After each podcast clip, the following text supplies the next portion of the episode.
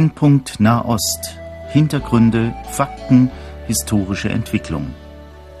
Horst Marquardt im Gespräch mit Johannes Gerloff, Korrespondent des christlichen Medienverbundes KEP, Jerusalem.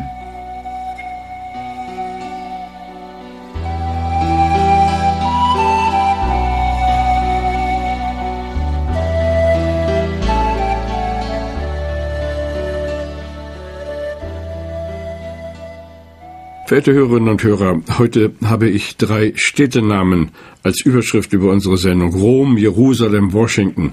Ich hoffe, dass wir im Verlauf der Sendung klar machen können, was damit gemeint ist. Ich begrüße Johannes Gerloff am Telefon. Er ist in Jerusalem und ich bin hier in Wetzlar. Hallo, Johannes Gerloff. Ja, Shalom. Johannes Gerloff, vor einem Monat besuchte der Papst das Gebiet, das uns in unserer Sendung als Brennpunkt Nahost immer wieder beschäftigt. Mehrere viel beachtete Reden hat der Papst gehalten. Die erste bei der Landung auf dem Ben Gurion Flugplatz und die letzte ebenfalls dort. Dann Besuch im Land stand auf dem Programm, viele Begegnungen, Abstecher nach Jordanien und so weiter. Tagelang war die Zeitung voll. Israel hat inzwischen ganz neue Punkte auf der Tagesordnung. Ist noch etwas zu spüren von diesem Besuch des Papstes? Also ich denke, was zunächst einmal festzuhalten ist, und das gilt für beide Seiten, für die jüdische Seite und für die christliche Seite, das ist, dass beiden Seiten zunächst einmal unwahrscheinlich viel daran lag, äh, dass diese, diese Papstreise erfolgreich wird. Es liegt dem Staat Israel einfach daran, dass Pilger kommen. Ähm, deshalb wurde da auch, wurden da Millionen investiert äh, Papst Benedikt wurde wirklich empfangen, vor allem und über allem als der Vertreter von über einer Milliarde Christen. Das heißt, äh, wenn ich das jetzt einmal ganz schamlos sagen darf, zunächst mal als Vertreter von einer Milliarde potenziellen Pilgern, die natürlich auch entsprechend Geld mitbringen. Und das ist zunächst einmal, was hier auf, aus israelischer Sicht ganz groß drüber steht. Äh, das wurde auch von vielen einfachen Leuten sehr stark kritisiert. Und von christlicher Seite her natürlich lag daran, äh, zu zeigen, dass er hier eine Friedensbotschaft bringt, die im, im, Blick auf den Nahosten, im Blick auf den israelisch-palästinensischen oder israelisch-arabischen Konflikt eine Botschaft ist, ja. die, die zur Versöhnung aufruft. Er hat ja gesagt, ich komme als Pilger des Friedens. Ist denn dieser Wunsch angekommen? Ähm, die Realität wird es zeigen. Dass der Wunsch da ist und dass der Wunsch äh, wohl auch echt ist, will ich einmal unbenommen sein lassen. Ähm, er hat ja auch sehr betont, dass er keine politische Botschaft bringt, dass er als Pilger und als Beter kommt. Ähm, das hat man auch so wahrgenommen. Die Frage ist, ob das möglich ist, wenn ein Papst hierher kommt, dass er ohne politische Botschaft kommt. Was hat eigentlich den stärksten Eindruck hinterlassen? Ich denke, dass das die Frage ist, wem man diese Frage stellt.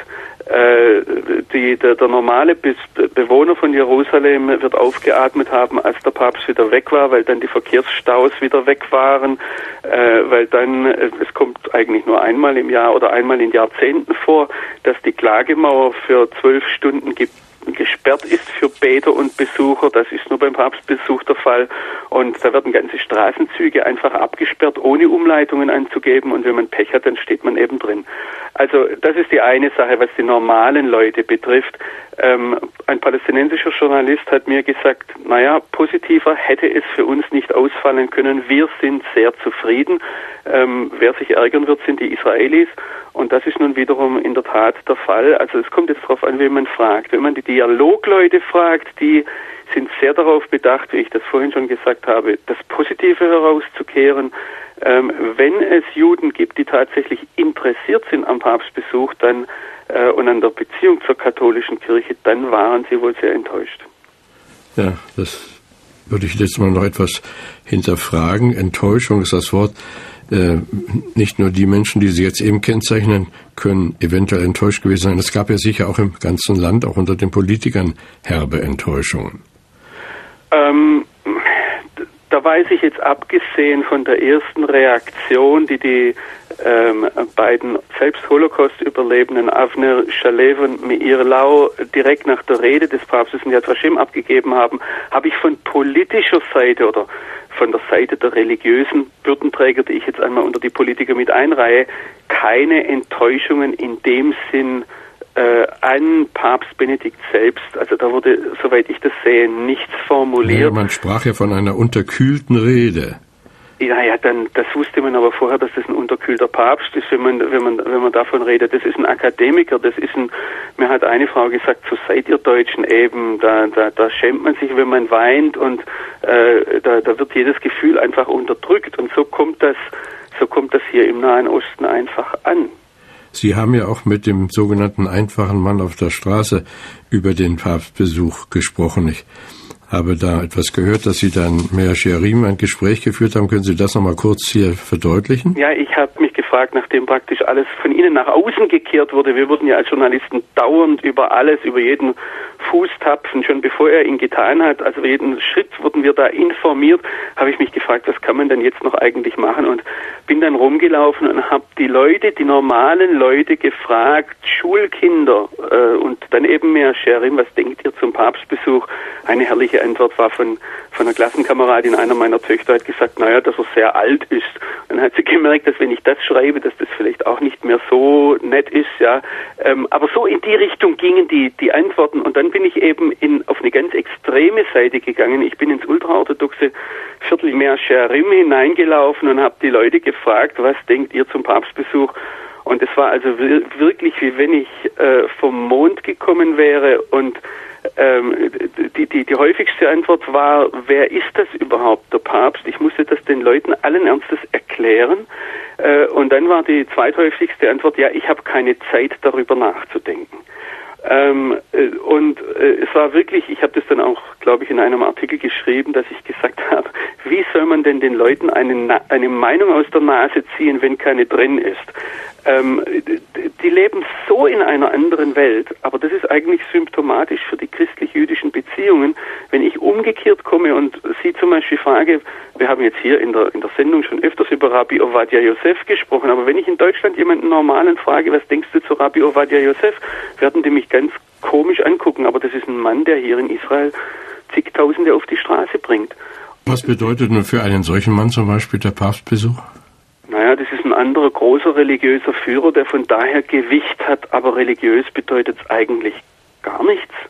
Und ähm, ich bin jetzt hart, ich bin jetzt hart, aber ich meine, er wird sich da diplomatisch etwas anders ausdrücken, weil er, weil er genau weiß, dass er äh, im Staat diplomatisch eine Verantwortung hat und da die Touristen im Hinterkopf haben muss. Und von daher wird er dann schon sagen, doch, also das ist uns sehr wichtig, aber wenn man den einfachen Mann auf der Straße fragt, ich erinnere mich an ein Gespräch und das, denke ich, ist auch ein Stück weit symptomatisch für die ganze Situation. In Yad Vashem, ich komme in einen verstaubten Schreibwarenladen. Der Mann hatte, der, der Verkäufer, er hieß Israel, hat nur eins im Kopf, nämlich seine dicken Bücher, er hat aus dem Talmud gelernt. Und dann hat er sich aber mit mir hingesetzt, wir haben miteinander gesprochen und er hat mich am Anfang für einen Juden gehalten und er sagt mir dann, ja, was erwartest du von mir im Blick auf den Papst? Der repräsentiert doch die Christen und der hebräische Begriff, äh, Begriff für Christen ist Nozrim, der sehr ähnlich ist wie der Begriff Nazim. Das heißt, was erwartest du von mir? Der repräsentiert doch die Christen, die Nazis. Du weißt, was sie uns angetan haben. Dann im Laufe des Gesprächs wird ihm klar, dass ich Deutscher bin, dass ich Christ bin und da schwenkt das gesamte Gespräch um und er fängt plötzlich an, mir zu erzählen von den Gerechten unter den Heidenvölkern, die Juden versteckt haben und dass doch nicht alle Christen so schlimm waren. Und am Schluss des Gesprächs sagte mir dann, gell, ich habe dich nicht verletzt mit dem, was ich gesagt habe. Habe ich zu ihm gesagt, nein, du hast mir die Wahrheit gesagt, wie ihr tatsächlich denkt. Und das ist äh, das ist, denke ich, sehr symptomatisch. Die Leute wissen, wer wir sind, die wissen auch, was Medien sind, die wissen, was wir in Deutschland oder in Europa hören wollen, die wissen, wenn sie von einem Katholiken gefragt werden, was denkst du zum Papstbesuch, dass er natürlich Wertschätzung hören will. Und das geben sie uns. Da klingt jetzt natürlich irgendetwas an, auch äh, bei dem, was Sie sagen, äh, was wir hier manchmal übersehen, übersehen wollen vielleicht auch man ist ja diese Holocaust-Debatte langsam leid. Die Leute sagen, meine Güte, und immer noch wieder diese zwölf Jahre da aufrühren. Inzwischen gibt es doch wirklich andere Probleme. Aber ich denke, wenn ich so Ihnen zuhöre, dass das wohl ein sehr vorschnelles Urteil ist, das leider aber bei vielen anzutreffen ist. Ja, ich denke, man muss hier den Unterschied zwischen Deutschland und Israel sehen oder zwischen, zwischen dem deutschen Volk oder den, den christlichen Völkern, den, den westlichen Völkern und dem jüdischen Volk. Für uns ist die Frage des Holocaust eine nette akademische Übung. vielleicht unter dem Aspekt, wir sollten verhindern, dass sich Geschichte nicht mehr wiederholt und es war furchtbar und deshalb sollten wir es nicht vergessen. Aber letztlich ist eine akademische Übung. Ich muss mich damit auseinandersetzen, das heißt, ich treffe eine Entscheidung, mich damit auseinanderzusetzen und setze mich dann deshalb damit auseinander, weil ich denke, das muss ich eben tun. Für das jüdische Volk ist das anders. Da ist nicht die Frage, ob ich mich damit auseinandersetze, sondern ich werde damit konfrontiert Tag für Tag. Sei es durch die Oma, die die Nummer auf dem Arm hat, sei es durch die, die Folgen, die meine Mutter oder mein Vater haben, dadurch, dass ihre Eltern unter einer dauernden Furcht aufgewachsen sind, sei es, weil irgendeine ältere Tante nie Kinder bekommen konnte, weil sie von, von Dr. Mengele zu Versuchen missbraucht wurden. Und das ist hier nach wie vor gegenwärtig. Und das ist der gravierende Unterschied. Also das sind jetzt keine gesuchten Beispiele, da haben Sie wirklich Menschen kennengelernt, die in dieser Da habe ich Menschen vor Augen, ja. indem ich das jetzt sage. Ja. ja, und es ist, ich meine, was, was ähnlich wiederum ist, was mir mal ein Freund gesagt hat, er hat gesagt, sieh mal, was uns als Opfer und Täter miteinander verbindet, ist, dass die, die, die Elterngeneration nicht über das sprechen will und sprechen wollte, was geschehen ist. Ja, nur der Unterschied ist, ich denke, dass Täter es manchmal leichter verbergen konnten, was sie gemacht haben, weil sich es mehr im psychischen Bereich abgespielt hat, was sie mit sich rumgetragen haben, als Opfer, die das eben bis in einem körperlichen Bereich äh, einfach nicht verbergen konnten. Ja. ja, und Sie haben also den Eindruck, oder viele in Israel haben den Eindruck, dass der Papst diese Problematik nicht richtig erfasst hat.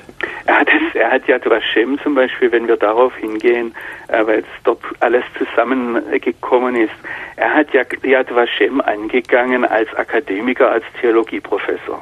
Gut, aber er hat auch nachher eine ganze Reihe von wertvollen Aussagen gemacht, von der ersten Stunde seines Kommens bis zum Abschied.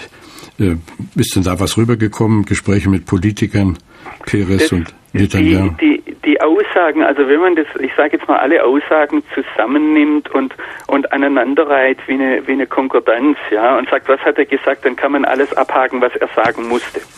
Hm. Das war nicht der Punkt, sondern der Punkt ist, dass man äh, mir sagt ein Israeli, weißt du, in Yad Vashem ist nicht äh, Intellekt gefragt und nicht akademische Rechtgläubigkeit, sondern in Yad Vashem ist Herz gefragt. Aber Herz gezeigt hat der Papst bei den Palästinensern, als er zum Beispiel in Bethlehem war. Genau, das wurde auf palästinensischer wie auf israelischer Seite sehr wohl wahrgenommen. Ich habe vorhin erwähnt, dass dieser palästinensische Journalist mir gesagt hat, direkt nach dem Papstbesuch in Bethlehem, wir könnten nicht zufriedener sein, aber die Israelis müssen unzufrieden sein. Ähm, das wurde auf beiden Seiten wahrgenommen. Ja, aber es ist ja nun auch äh, wichtig, dass die Schar der immer kleiner werdenden Christen im Palästinensergebiet Ermutigung erfährt. Ja, wobei genau da die große Frage ist, also der Journalist, der palästinensische, der mir das gesagt hat, war ein Muslim. Wenn ich mit palästinensischen Christen gesprochen habe, äh, habe ich sehr viel Zurückhaltung erlebt und ähm, da wurde auch manche Enttäuschung äh, laut in dem Sinn, also dass er dass er eben zu viel Staatsakt gemacht hat und sich zu wenig den eigentlichen Sorgen hierzu gewandt hat, wobei da auch die Frage ist, inwieweit das überhaupt möglich war, jetzt angesichts auch dessen, dass von muslimischer Seite erwartet wurde nach der Rede in, in Regensburg, dass, dass Papst Benedikt da einiges wieder gut macht, ja. Und es ist eben doch, auch wenn das politisch nicht korrekt ist, das sozusagen, und auch wenn das äh, nicht gern gesagt wird, weil man Angst hat, man, man schürt hier weitere Spannungen, aber das große Problem für die Christen im Nahen Osten ist eben doch nicht Israel, sondern ist ein, ein sehr, star sehr starker und sehr selbstbewusst auftretender Islam. Es gibt ja auch andere Christen im Nahen Osten, selbst in Israel. Der Papst war auch in Nazareth. Ich las, dass da 30.000 Syrer zusammengekommen sind. Das muss ja eine machtvolle Demonstration gewesen sein. Also es war zweifellos eine der größten, auch die Messe im, im, im Kidrontal waren zweifellos, äh, gehörte zu den größten Versammlungen, äh, die es religiöser Art, die es hier in Israel in letzter Zeit gegeben hat. Ähm, aber auch da ist wiederum die Frage, auf wen man hört. Äh, also ich habe gehört, dass sich die Katholiken vor allem im Blick auf die Messe im Kidrontal sehr beschwert haben, dass nicht genug Leute gekommen sind und haben dann äh, die Israelis verdächtigt, dass ihre äh, kategorischen Sicherheitsmaßnahmen schuld daran sind, dass die Gläubigen nicht gekommen sind. Ähm, man hat die Menschenmengen gesehen, man hat es, die, die beeindruckende Messe gesehen. Äh, es war für, für Journalisten eher eine Tortur. Also um in Nazareth um 10 Uhr an der Messe teilnehmen zu können, musste man als Journalist abends oder in der Nacht vorher um 1 Uhr sich zum, äh, zu einer bestimmten Autobusstelle eintreffen, um, um dann mitfahren zu dürfen und die ganzen Sicherheitsvorkehrungen und alles über sich ergehen zu lassen. Äh, die Pilger haben dort zum Teil schon stundenlang vorher warten müssen, bis dann die, die Messe stattfinden konnte. Und von daher, ähm, ich denke schon, dass das einige abgeraten hat. Naja, gut, also klingt aus allem etwas Skepsis, aber. Äh ja, es sieht oftmals anders aus, wenn man direkt drinsteckt, ja. als wenn man außen vor steht. Und noch einmal, was ich schon am Anfang gesagt habe, es gibt eine offizielle Version, die natürlich äh, von allen Seiten wollen, dass das erfolgreich wird. Äh, die Israelis wegen der Touristen, die andere Seite wegen des christlich-jüdischen Dialogs, wegen des muslimisch-christlichen Dialogs. Und natürlich wollen sie das positiv als Machtdemonstration sehen. Wir Christen sind eine Macht, wir sind wer. Bitte nehmt uns als positiv friedliebende Menschen ernst. Und äh, dann gibt's aber eben auch die andere Seite, die, die, die dann näher an der Realität dran ist. Ja. Nun ist ja der Papst auch in Jordanien gewesen, hat also äh, nachdem er im Jahre 2006 in Istanbul den viel beachteten Besuch gemacht hat, dann in der großen Moschee in Amman gewesen, in der Al-Hussein äh, bin Talaf Moschee, Talaf Moschee. Da hat er ja die Schuhe anbehalten dürfen. Ist das ein symbolisches Zeichen? Ach, auf dem Tempelberg hat er sie dann ausgezogen in der Moschee. Ähm, ich denke, ich weiß jetzt nicht, ob man da so viel Wert drauf legt. Ich denke, dass es sehr wohl wahrgenommen wurde, dass er, äh, dass der König äh, Abdallah sich auch so viel Zeit genommen hat, ihn, ihn da persönlich rumzuführen, auch am Jordan dann an der Taufstelle persönlich zu begleiten. Ich denke in der Beziehung zur islamischen Welt, aber äh, jetzt noch einmal, das ist das ist mehr das Offizielle. Äh, da konnte er wohl manches wieder gerade biegen.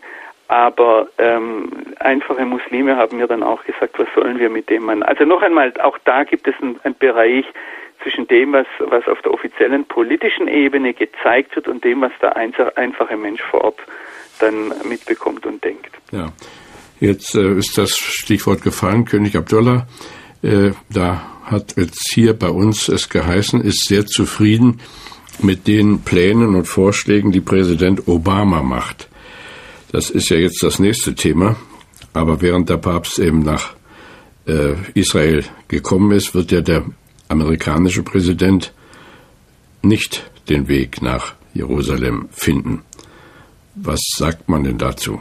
Ja, also dass äh, Präsident Obama jetzt Anfang dieses Monats in Ägypten war, ohne Israel zu besuchen, wird hier ähm, nicht von den offiziellen Politikern, aber wenn ich mit den einfachen Leuten spreche, wenn ich mit politischen Beobachtern rede, mit sehr viel Stirnrunzeln gesehen, äh, man ist sich darüber im Klaren, dass äh, die Obama-Administration ein großes Ziel hat, und zwar die Beziehungen zur islamischen und arabischen Welt, äh, die amerikanischen Beziehungen zur islamisch-arabischen Welt wiederherzustellen. Und da wird zurzeit, da hat man natürlich nicht nur Israel im Blick, sondern man hat den Irak im Blick, man hat Afghanistan im Blick, man hat Pakistan im Blick.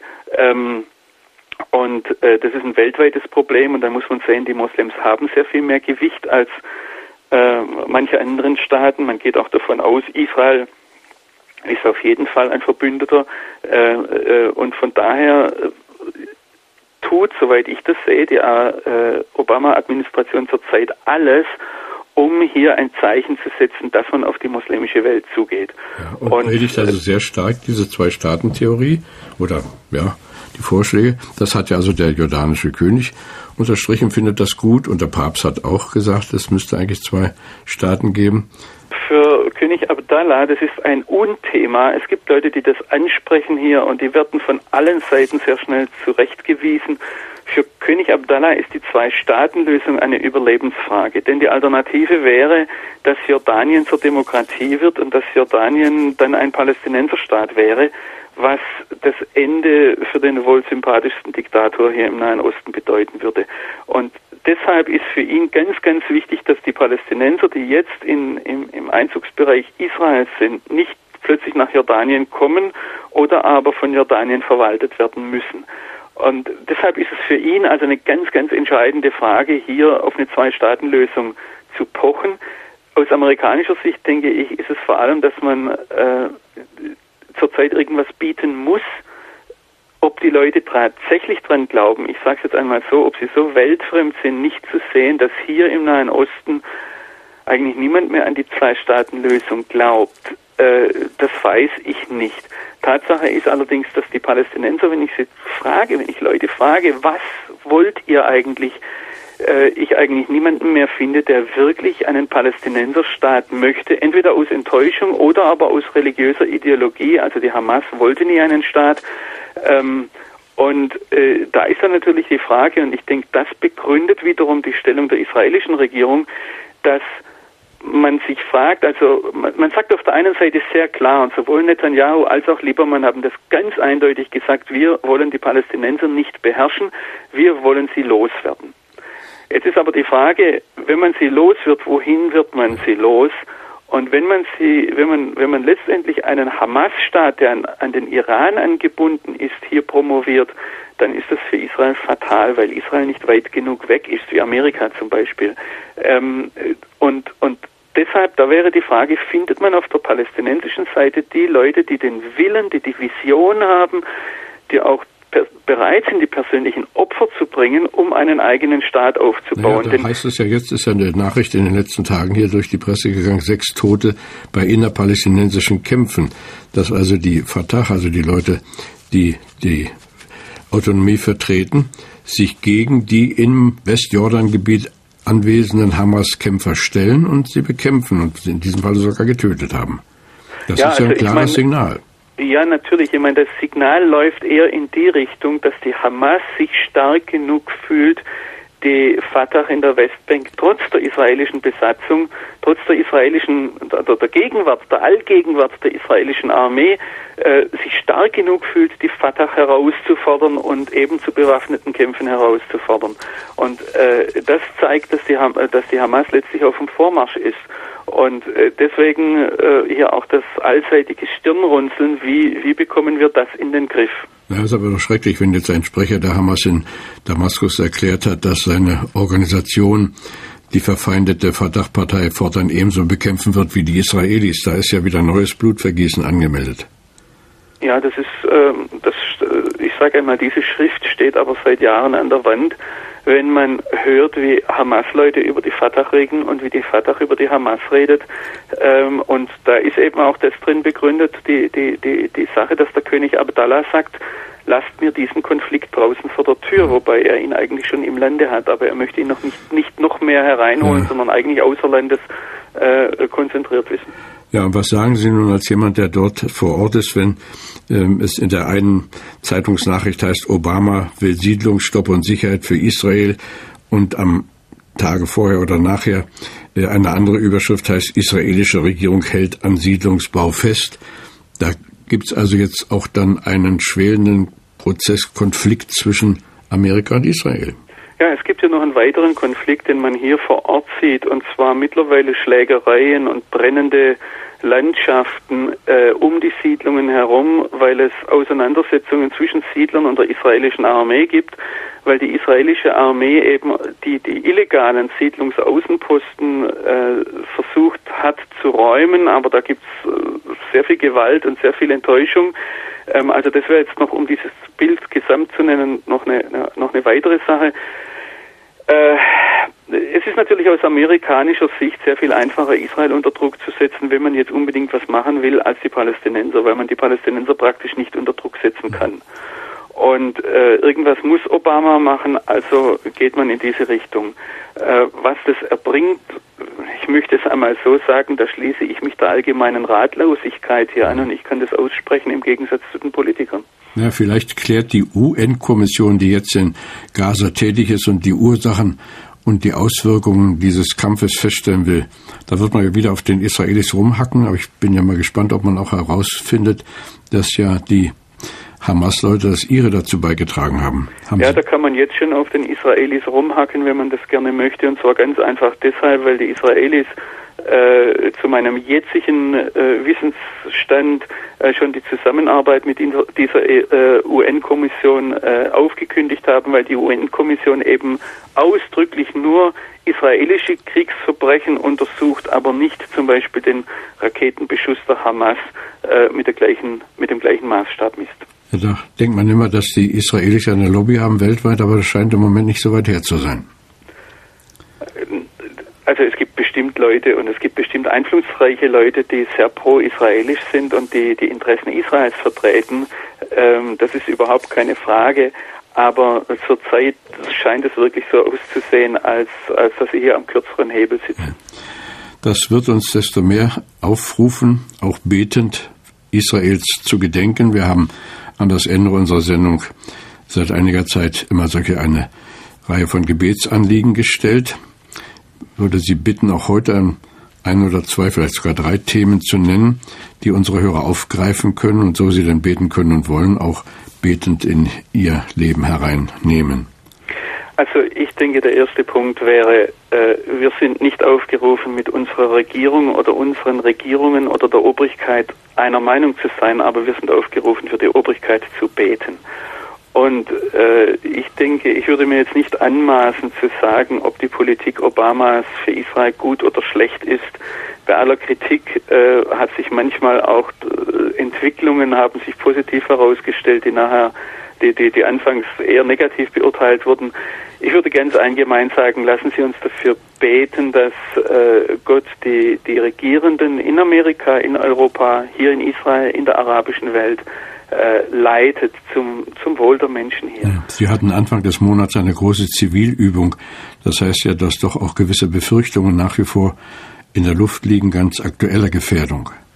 Ja, ich, äh, ich denke, dass das auch ein weiterer Punkt ist. Und da geht es noch einmal nicht um das, was rational in den Köpfen ist.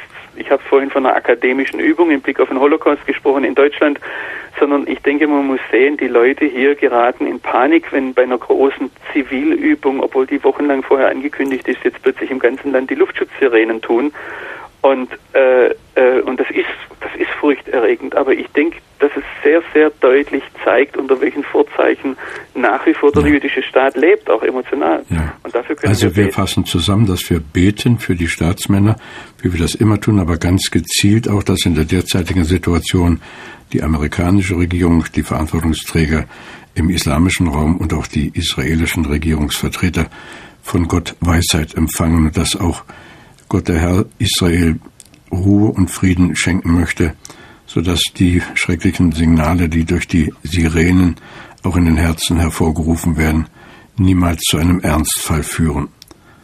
Herzlichen Dank, lieber Johannes Gerloff. Wir wünschen Ihnen viel Kraft in der sicher nicht ganz leichten Aufgabe und freuen uns schon auf die nächste Sendung mit Ihnen, wiederum zur gleichen gewohnten Sendezeit. Behüt Sie Gott. Auf Wiederhören.